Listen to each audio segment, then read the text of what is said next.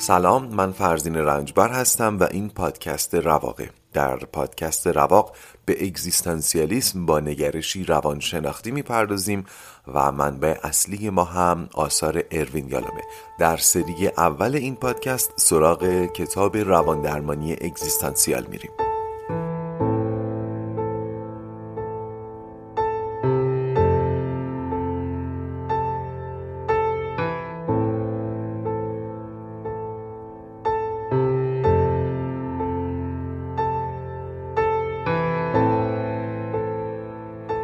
خوش اومدید به اپیزود 13 هم از پادکست رواق. در اپیزود قبلی باز به نسخه اگزیستانسیال زندگی پرداختیم و یه بار دیگه مثل اپیزودهای اول راجع به تأثیر مواجهه با مرگ در اصیل زیستن صحبت کردیم. در این اپیزود سراغ زندگی روزمره تر میریم یعنی زندگی بیشتر ماها که لزوما نزدیکی و مواجهه خاصی با مرگ نداره. قبل از شروع بحث چند تا نکته رو لازمه بگم. یکی این که در زمانی که مخاطب رواق هستید یعنی ظرف این چند ماه چند ماه گذشته و چند ماه آینده بهتر اینه که خیلی خودتون رو در معرض چیزهایی که ممکنه استراب های وجودیتون رو بیشتر کنه قرار ندید. ما قرار آماده بشیم برای زمانی که استراب ها میان. نه که خودمون رو پرت کنیم تو دل استراب ها و گردن کلفتی کنیم. مثال سادش مثلا. فیلم هایی که توش مرگ موضوعیت محوری داره فعلا نگاه نکنید. کلا هر چی رو دیدید که داره استراب وجودی بهتون میده دیگه الان شما باید بتونید تحلیل کنین کدوم استراب ها وجودیه دیگه. خودتون رو در معرض اون چیزها قرار ندین. چون شما فعلا تازه ساز و کارهاتون داره دستخوش تغییر میشه. من خودم یادم اون موقع که تازه با این مفاهیم آشنا شده بودم داشتم کتاب های اگزیستانسیالیسم رو میخوندم. سریال بند آف برادرز رو داشتم می‌دیدم به صورت اتفاقی.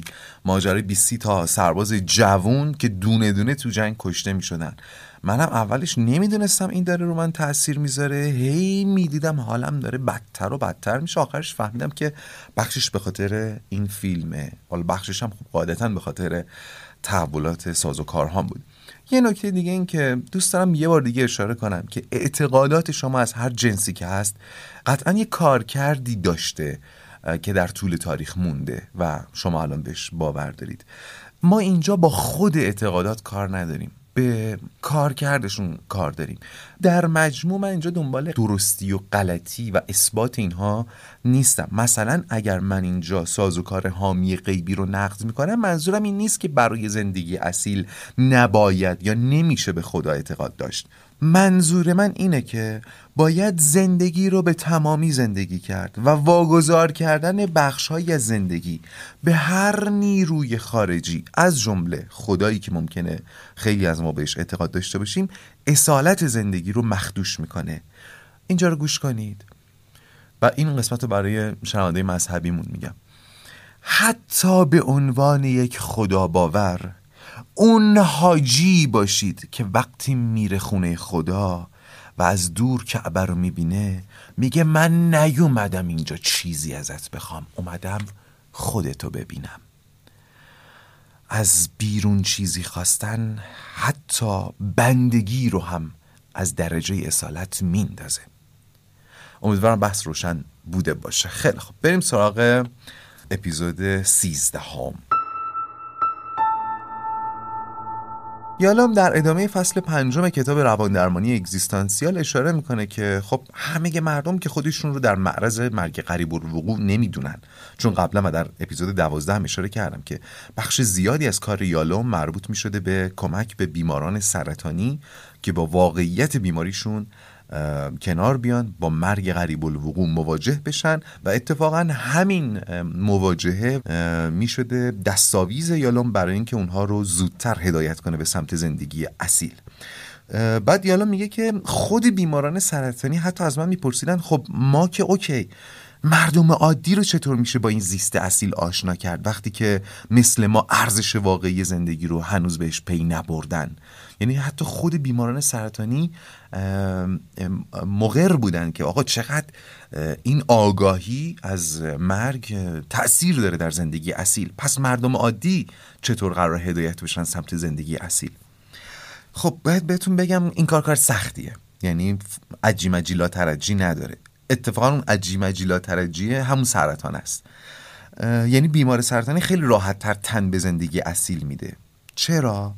چون پذیرفتن زیست اصیل در گروه پذیرش این پذیرش یادتونه دیگه از کلید واژه‌های اگزیستانسیال بود. پذیرفتن زندگی اصیل در گروه پذیرش فناپذیریه لذا پس زدن زندگی اصیل خودش یه سازوکار دفاعیه. یعنی شما به محض اینکه فناپذیری رو بپذیری بخشی از سازوکارهای دفاعیت مخدوش میشه دیگه. همون پس زدن زندگی برای مواجه نشدن با واقعیت مرگ اون سازوکار پس اولین قدم اینه که با ترس های اوریان وجودی مواجه بشیم و این کاریه که هر کسی شجاعت انجامش رو نداره و اصلا شاید ظرفیتش رو نداشته باشه. ولی در ادامه یالا میگه که ما درسته که با مرگ غریب الوقوع هممون مواجه نمیشیم ولی با موقعیت های اگزیستانسیال احاطه شدیم. موقعیت هایی که عمدتا با تمام سازوکارهای دفاعی یا پسشون می‌زنیم یا انکارشون می‌کنیم. یالا میگه در زمان وقوع این موقعیت های اگزیستانسیال که من یعنی من فرزین در این پادکست اسمشون رو خورده مرگ گذاشتم بخش زیادیشون رو تحت همون عنوان خورده مرگ میشه طبقه بندی کرد. یالا میگه در مواجهه با همین خورده مرگ ها هم میشه یهو اون آمادگی برای پذیرش تغییرات بنیادین رو فراهم کرد. حالا این خورده مرگه هر چقدر بزرگتر باشه آمادگی هم بیشتر. به خاطر همینه که خیلی ها بعد از یه شکست عشقی تغییر نگرش به زندگی میدن. حالا نه که اگزیستانسیال بشن ها ولی تغییر نگرش میدن. یا بعد از مرگ یکی از عزیزانشون تغییر نگرش میدن. آدم متفاوتی میشه. یا حتی اتفاقات دیگه حتی یک خواب یک کابوس عجیب دیدن ممکنه آدم ها رو تغییر بده. چرا؟ برای اینکه اونها رو به موقعیت های سرحدی عمیقی می‌بره. پس هم در مواجهه با مرگ واقعی هم در مواجهه با خورد مرگ شرایطی فراهم میشه که آدم ها آمادگی پذیرش زندگی اصیل رو با وجود واقعیت های تلخ و شیرینش پیدا می‌کنن البته راه سوم هم وجود داره دیگه. همین راهیه که ما داریم میریم. یعنی آگاهانه دنبال دانستن شیوه زیست اصیل رفتن. کاری که ما دنبالشیم. در ادامه یالوم کلی مثال بالینی می‌زنه که راستش بخش مورد علاقه خود منه. میریم سراغشون. هر چقدرش رو در این اپیزود رسیدیم بهش می‌پردازیم. بقیهش هم اپیزودهای بعدی.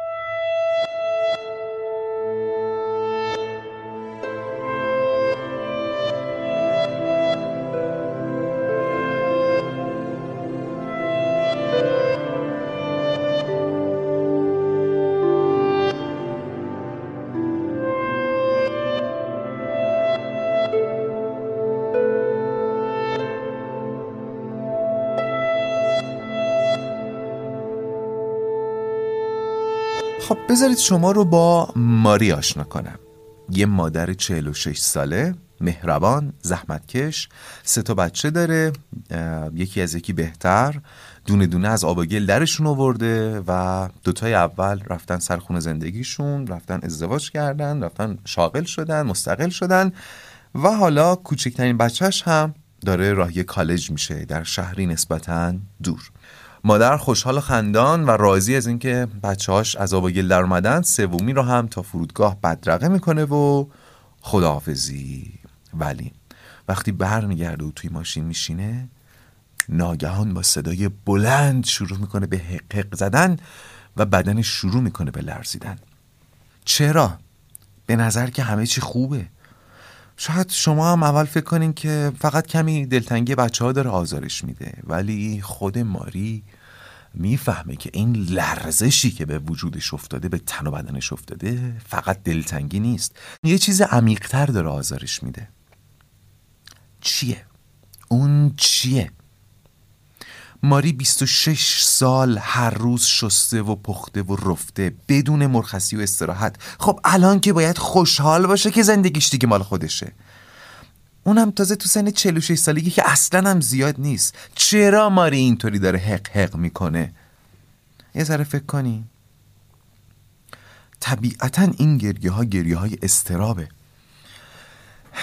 این کاریه که زندگی غیر اصیل با آدم می‌کنه. درست زمانی که تمام سرگرمی های بیرونی و وظایفی که از بیرون برای ما تراشیده شده به پایان می‌رسن ما میمونیم و زندگی که راه و روشش رو بلد نیستیم.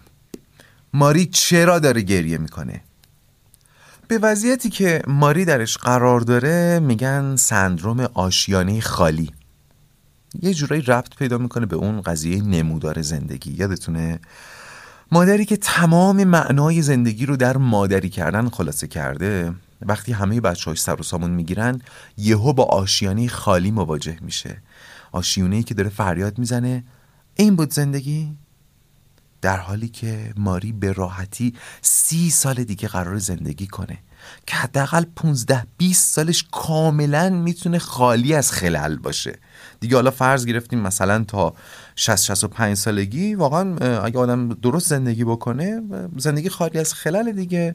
می‌تونه کوهنوردی کنه ورزش کنه شادی کنه مشکل نداره. بعدش حالا ممکنه کم کم زانو دردی کمر دردی ممکنه تازه ممکنه سراغ آدم بیاد. پس ببینید ماری چه سرمایه ای رو داره از دست میده. سندروم آشیانه خالی در بین مادران سنتی خیلی رواج داره. این موقعیت وجودی البته از یک جهت دیگه هم استراب میاره که ربط به سائق آزادی داره. خوب گوش کنی شاید اینجا بشه یه گریز کوتاهی باز به سائق آزادی بزنم. تا اینجا با سازوکارهای دفاعی در برابر استراب مرگ آشنا شدیم ولی استرابهای دیگه هم سازوکارهایی دارن. مثل نقش های که ما در زندگی میپذیریم و یک تاریخ یا یک سیستم اون رو به ما دیکته می‌کنه. و این خودش یک سازوکاره برای اینکه از آزادی آزاد بشیم. یعنی بتونیم آزادی رو حذف کنیم از زندگیمون. ماری 26 سال در نقش مادر صبح بلند می شده صبونه درست می‌کرده بچه ها راهی مدرسه می‌کرده خونه رو مرتب می‌کرده نهار درست می‌کرده غذا به بچه ها می‌داده با بچه ها درس کار می‌کرده بعدش رفت و روب می‌کرده شام درست می‌کرده بچه ها رو میخوابونده و این سیکل برای سالها تکرار شده و عملا تکلیف زندگی رو برای سالهای سال واسه ماری روشن کرده بوده. یعنی آزادیشو ازش سلب کرده بوده. حالا ماری با 20 سال عمر روبرو بود که آزادانه باید اونو زندگی می‌کرد و این براش ترسناک بود. موضوع احتمالا کم کم موضوع آزادی براتون داره جا میفته در آینده بیشتر هم باش آشنا خواهید شد. به عنوان یک سائق وجودی. اما حالا یه نکته رو بهتون بگم. ماری اصلا بیمار یالوم نبوده و یالوم صرفا گزارش کار یکی از همکاراش رو تا الان برامون تعریف کرده بوده. در ادامه گزارش کار اون همکار یالوم اون روانشناس روایت می‌کنه که من یه دوز پایینی از والیوم براش نوشتم.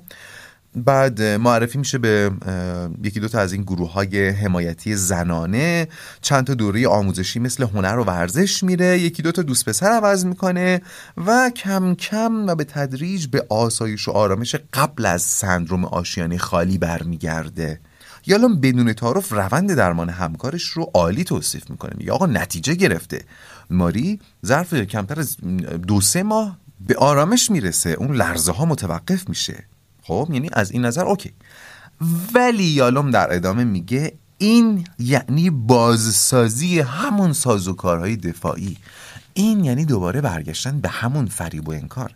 یالوم میگه این نمونه برای من یعنی از دست رفتن یه فرصت یه فرصت برای در آغوش کشیدن زندگی اصیل. قبول کنیم که احتمالا ما هم برای پدر یا مادرمون همین کارو می‌کنیم. یعنی خود منم اگر بفهمم مادرم با سندروم آشیانه خالی مواجه شده کمان که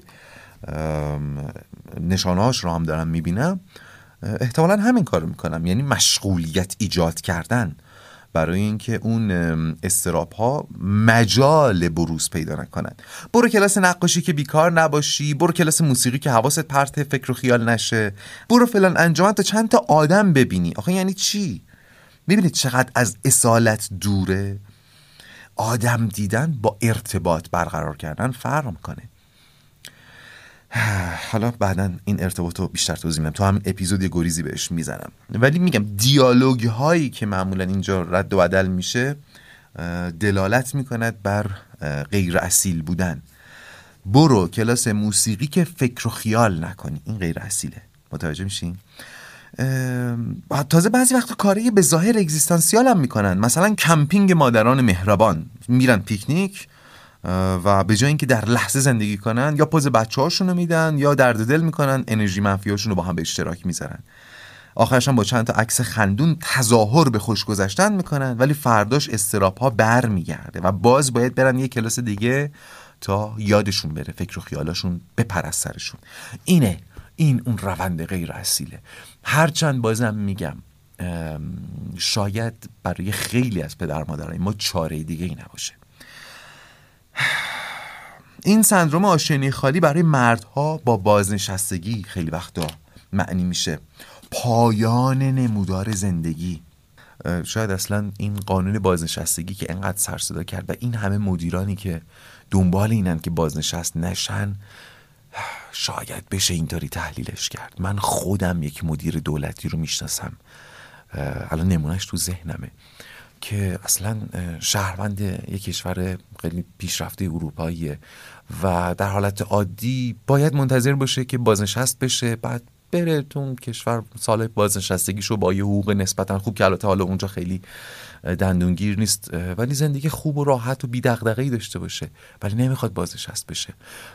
برای خیلی از ماها یادتونه تو اپیزودهای قبلی اشاره کردم آن جای دیگر برای خیلی از ما زندگی در غرب معنای آن جای دیگر رو داره. ولی برای این مدیری که من میشناسمش زندگی در همون زندگی در اروپا. معنای خیلی خوب این بود زندگی داره. معنای خانه سالمندان داره. راحت بگم براتون. می‌بینید پدیده ها چقدر می‌تونن با زوایای دید متفاوت متفاوت بشن. خیلی خب. یالا میگه من منم یه بیمار مشابه ماری داشتم به اسم کاترین. ماری رو تعریف کرد برامون. حالا میگه من یه بیمار داشتم خیلی شبیه ماری بود. اسمش کاترین بود که وقتی تنها فرزندش راهی کالج شد با سندروم آشیانه خالی مواجه شد و استراب های وجودی شدید سراغش اومد. یالام تلاش کرد تا بهش بفهمونه. این استراب ها ناشی از دلتنگی و نگرانی صرفا نیست و به خاطر حجوم آزادی و تلقی پایان نمودار زندگیه. خود یالام میگه درمان بیمار من خیلی بیشتر طول کشید و در طول درمان بیمار نه تنها مثل ماری تدریجا بهتر و بهتر نمی‌شد بلکه ابتدا حالش رو به وخامت گذاشت. چون اگه با رفتن پسرش فقط دم شیطان از پرده بیرون افتاده بود من برای درمان کلا پرده رو زدم کنار و کاترین رو با خود شیطان مواجه کردم طبیعتا کاترین اولش ترس بیشتری رو تجربه کرده فهمیدین؟ فرض کنین سندروم آشینی خالی مثل این میمونه که دوم شیطان از پرده بیفته بیرون. روانشناس اول کلی سرسده کرد. دیدیم بچه مثلا یه چیزی میترسه همه میگن میرزن دوباره شلوغش می‌کنن که یادش بره. این روش روانشناس اول دقیقا همینه. بریزیم دوباره شلوغش کنیم که یادش بره. دوباره پرده رو بندازیم رو دوم شیطان. ولی الان میگه دوم شیطان دیدی؟ تازه اینو ندیدی. پرده رو می‌زنه که اینه! قرار از این بترسی. خلاصه با شیطان اوریان مواجهش می‌کنه.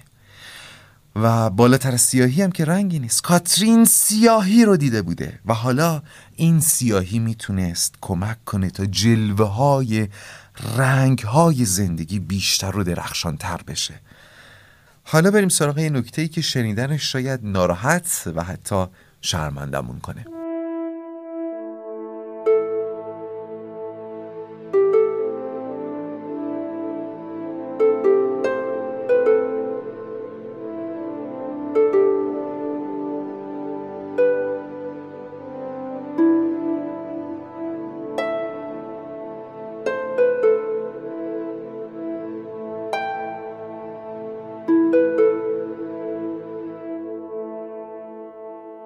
یلام در این قسمت از کتاب رواندرمانی اگزیستانسیال اشاره می‌کنه که مثل مثال قبلی درسته که ماریا برای بچهاش دلتنگ میشه ولی این تمام قصه نبوده.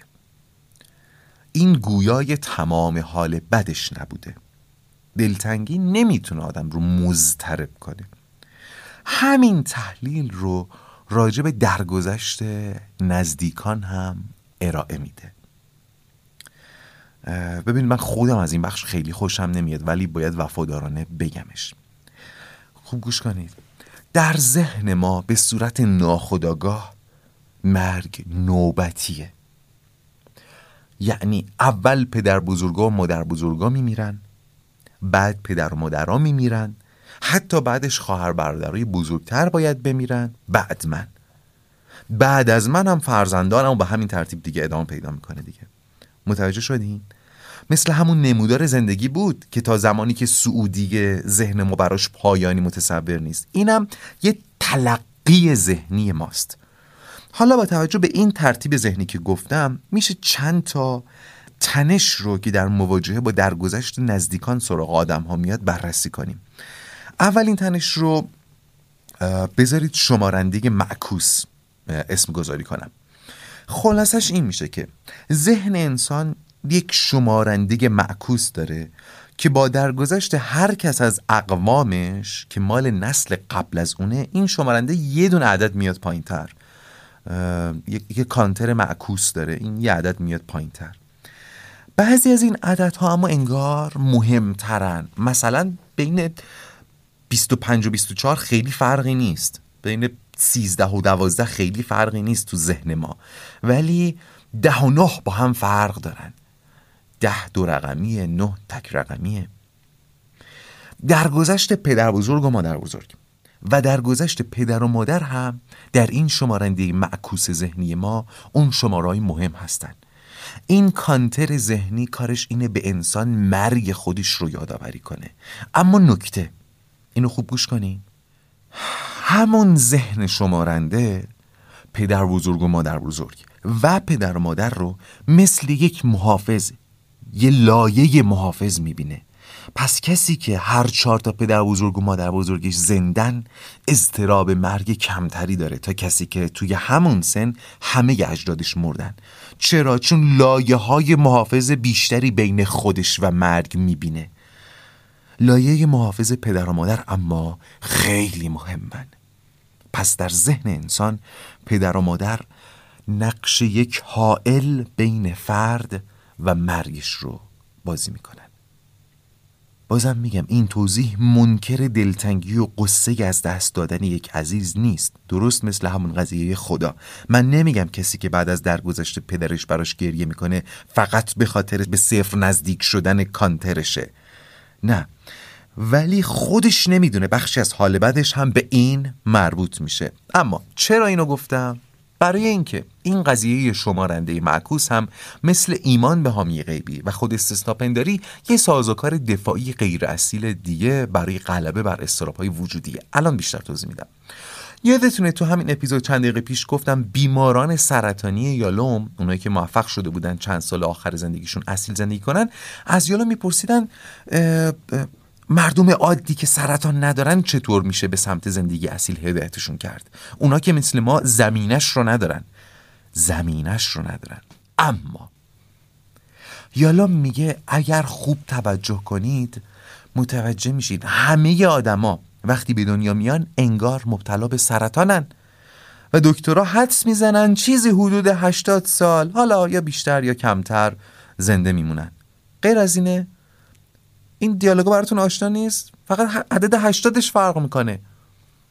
یه نفر که به سرطان مبتلا میشه دکتر میاد بیرون از اتاق به خانهدش میگه که مثلا همسر شما به سرطان مبتلاه یه چیزی هولوش دو سه سال زنده خواهد بود. حالا ممکنه کمتر یا بیشتر بشه.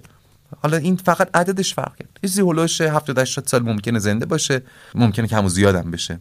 پس همه ما مبتلا به یک سرطان هستیم. چرا نمی‌تونیم مثل مبتلایان واقعی سرطان به زندگی نگاه کنیم؟ خوب گوش کنین. این شمارنده معکوسه که نمی‌ذاره ما اینطور تلقی کنیم. این شمارنده معکوس در سالهای ابتدایی زندگی و زمانی که نمودار زندگی ما سعودیه با خوشخیالی و خاطر جمعی فریب گونه خودش باعث میشه یافتن معنای زندگی رو عقب بندازیم. نمی‌ذاره باور کنیم ما مبتلا به اون سرطان مرگ هستیم. بذارین اسمش رو بذاریم سرطان مرگ فعلا. متوجه شدین؟ نمی‌ذاره بتونیم خودمون رو در موقعیت اون بیمار سرطانی ببینیم. چرا؟ در ادامهش مگه زندگی اصیل نیست؟ اینکه خیلی خواستنیه. بله. ولی در ابتداش وحشت آگاهی اتفاق باید بیفته. قابل توجه اونایی که میگن این آگاهی که رواق میده آیا اصلا لازم هست یا نه؟ و اونهایی که اظهار می‌کنن کمی دچار استراب میشن. با گوش کردن به رواق. این نشانی آگاهیه و مقدمه اون اصیل زیستنه. فقط به شرطی که نیمه رهاش نکنید. و در ضمن تشخیص با خودتونه که آیا شما شامل شرایطش هستید یا نه. خیلی خب. پس این شمارنده معکوس در نیمه اول زندگی با فریب انسان رو از اصیل زیستن بی نیاز جلوه میده. اما در نیمه دوم که اجداد آدم شروع به کمتر و کمتر شدن می‌کنن این شمارنده ذهنی اتفاقا شروع می‌کنه به سمپاشی. تا قبل از این چیزهایی رو که مهم بود بی اهمیت جلوه می‌داد و به آینده مکول می‌کرد. حالا وقت هست. حالا چیزهایی رو که لزوما نباید استراب آور باشه استراب آور نشون میده. متوجه شدین؟